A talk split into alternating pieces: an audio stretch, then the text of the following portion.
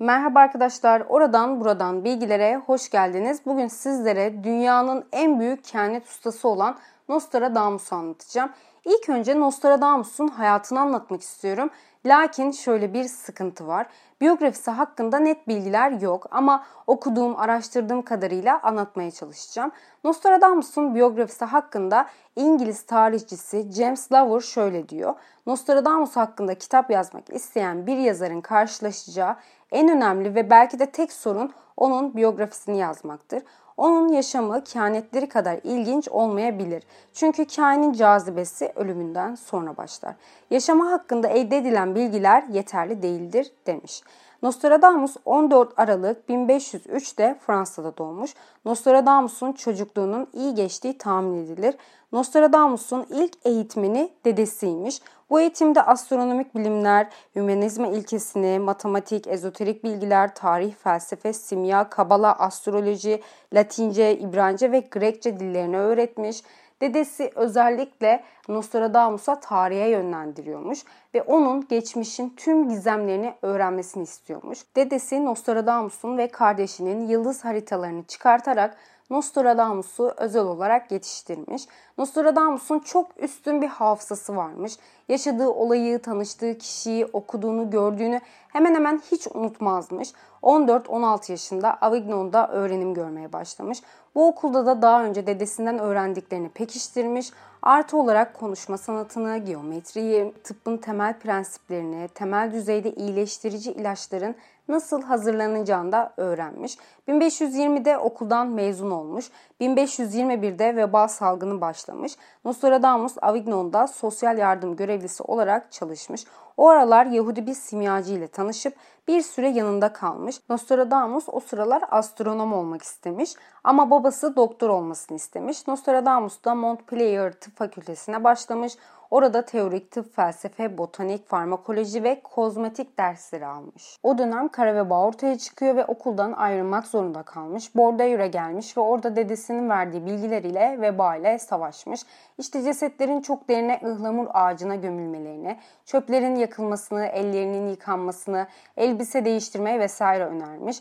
Nostradamus vebanın dualar ve bilinen yöntemlerle yenilemeyeceğinin farkındaymış. Daha sonra Talmudist okulunda Musevi gizemciliği, herbalistik eğitimler falan almış. Nostradamus bir ara okuldan uzaklaştırılmış. O sıralar Frans Rebella ile tanışmış. Frans gizli bilimler alanında çok bilgiliymiş. Nostradamus ve Frans aylar boyunca çalışmalar yapmış ama ne yaptıkları bilinmiyor. Lakin Nostradamus simgesel kehanet dilini ondan öğrenmiş diyorlar. 1534 yılında filozof, doktor ve astrolog olan Julius Caesar Schäfer'den mektup almış ve Nostradamus Asian'a gitmiş. Şatolarında 2 yıl kalmış, orada biriyle evlenmiş, iki çocukları olmuş. Bir gün bir haber almış Nostradamus ve Bordeaux'a doğru yola çıkmış. Eve geri döndüğünde eşini ve çocuklarını ölü bulmuş ve bir daha dönmemek üzere Asian'ı terk etmiş. Neden öldükleri bilinmiyor. Nostradamus bundan sonraki 8 yılı da pek bilinmiyor. Rivayetlere göre Mısır'a, Orta Doğu'ya gitmiş ve oradaki gizli okült ve maji tarikatlarına, sufi okullarına katılmış. Orada İbn Sina'nın ruhsal tekniklerini, Ömer Hayyam'ın metafiziğini, ilaçların sırlarını ve kehanet tekniklerini öğrenmiş. Araştırmacı Bareste'ye göre Nostradamus'un kehanet yeteneği bu dönemde ortaya çıkmış. Dedesinden gelen kehanet yeteneği kullanıma hazırmış. Çünkü bilgilenmiş, acıyı ve mutluluğu tatmıştır diye yazmış.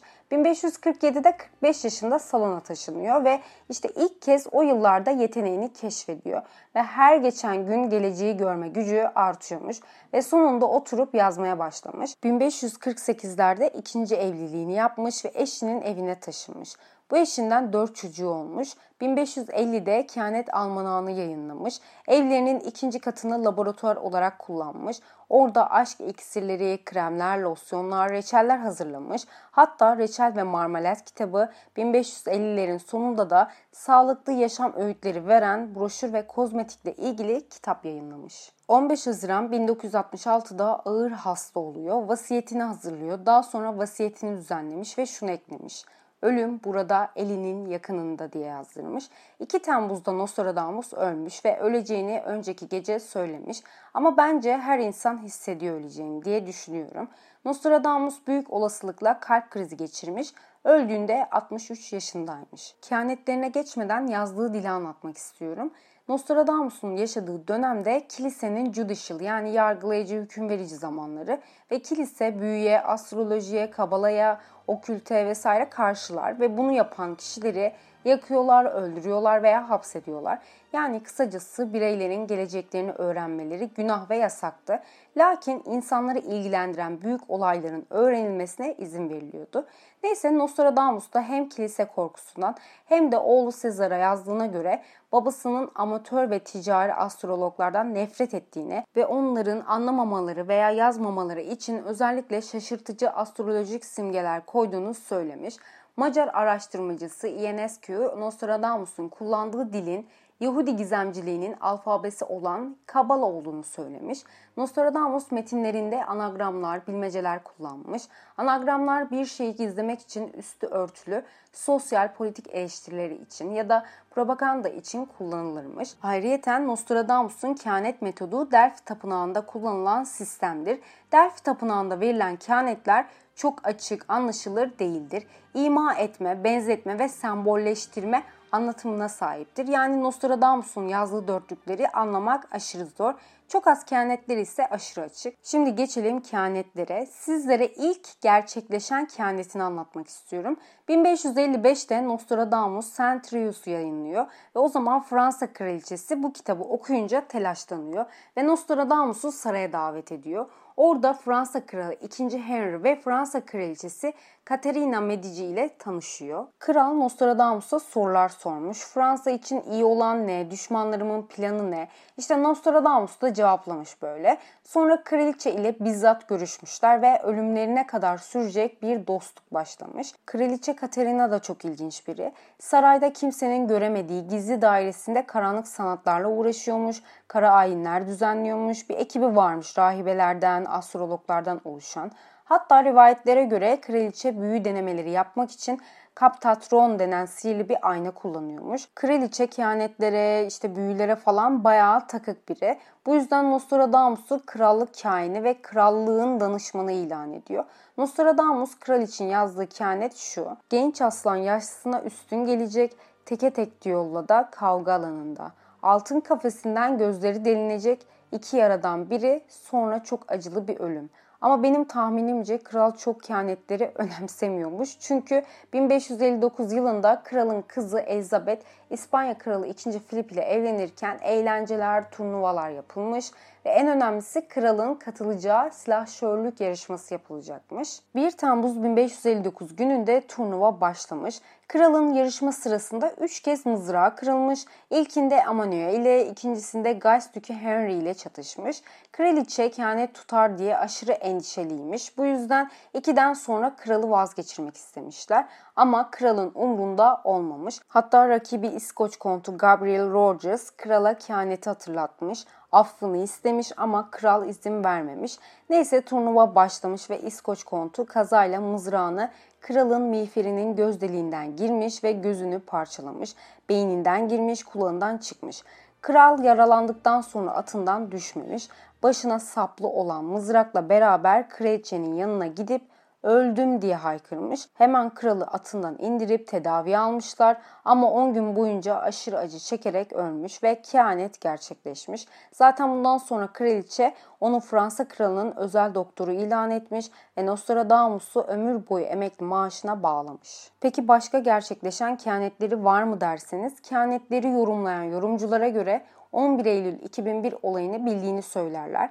Nostradamus'un dörtlüğü şöyle. Dünyanın merkezinden çıkacak dünyayı saran ateş Yenişehir çevresinde sarsıntılara neden olacak.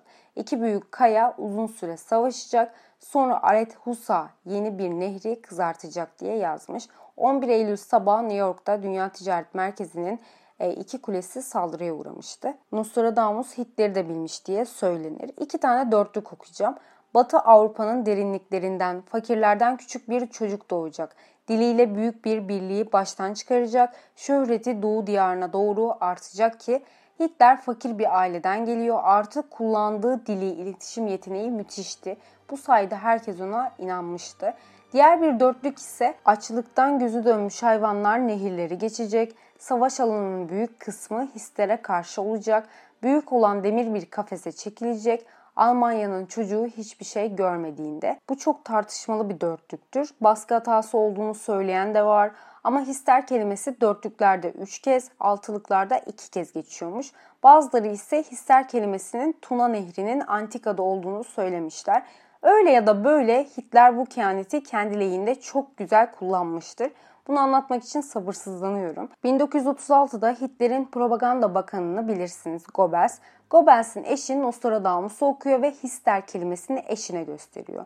Goebbels de bunu okuyunca işgal öncesinde Fransa'nın yenileceğini ve Almanların ülkeye girerek zafer kazanacaklarını Nostradamus'un yüzyıllar öncesinden söylediği sonucuna varıyor ve bu konuyu Hitler'e açıyor. Daha sonra 1940'lara gelince Goebbels kehanetleri milyonlarca el ilanı şeklinde bastırarak uçaklarla Fransız kentlerine attırmış.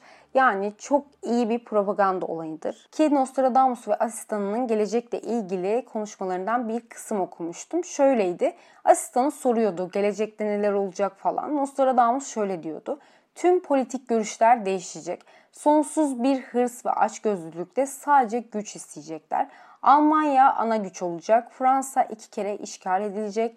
İkincisinde ikiye bölünecek diyordu. Fransa'nın ilk işgali Almanya Hitler tarafından olmuştu. Bu arada Hitler büyüye, okült konularına aşırı meraklı biriymiş. Kendine ünlü bir astrolog bile tutmuştu. Karl Heinz Kraft. Bu Karl Heinz Hitler'in feci bir şekilde öleceğini, Almanya'nın yenileceğini hatta bunları Nostradamus'un kehanetlerinde de gördüğünü söyleyince Gestapo tarafından tutuklanmış ve tüm Nostradamus kitaplarının yakılmasını emretmiş. Nostradamus'un diğer bildiği kehanetlere geçersek bu arada bundan sonra dörtlükleri okumayacağım. Podcast uzun sürmesin diye. Bu yüzden merak ederseniz bana Instagram'dan yazarsınız. Dörtlükleri sizinle paylaşırım. Louis Pasteur ile ilgili bir kehaneti var. Pasteur 1885 yılında kuduz aşısını bulmuştur. Nostradamus direkt isim söyleyerek Pasteur neredeyse Tanrı'ya benzeyen bir figür olarak kutlanılacak demiş ki gerçekten inanılmaz bir buluş bulmuştur. Nostradamus Büyük Londra yangınını bilmiştir. 1666'da 3 gün süren şehri saran bir yangın olmuş. Ayın bir köşesine inecek diye bir kehaneti var. Japonya'ya atılan iki atom bombasını bilmiş.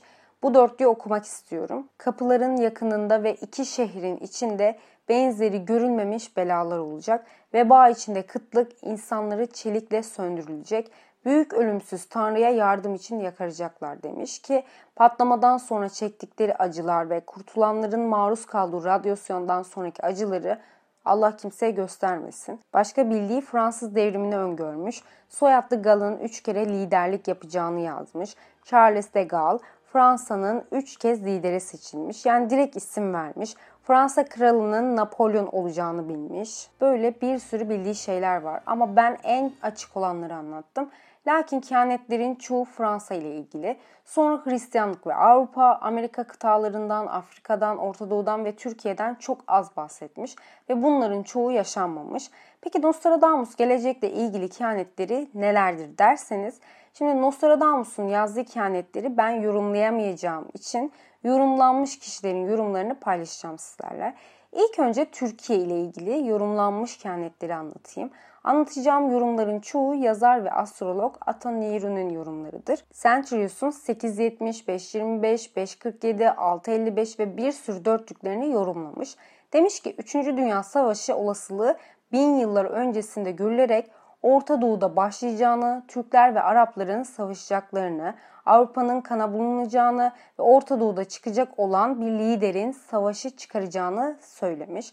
İsrail'in düşeceğini ve Arapların merhametine muhtaç olacağını, Yunanlıların ve Balkanların direneceklerini öngörmüş, Türklerin Araplara engel olacağını, daha sonra bir barış süreci yaşanacakmış.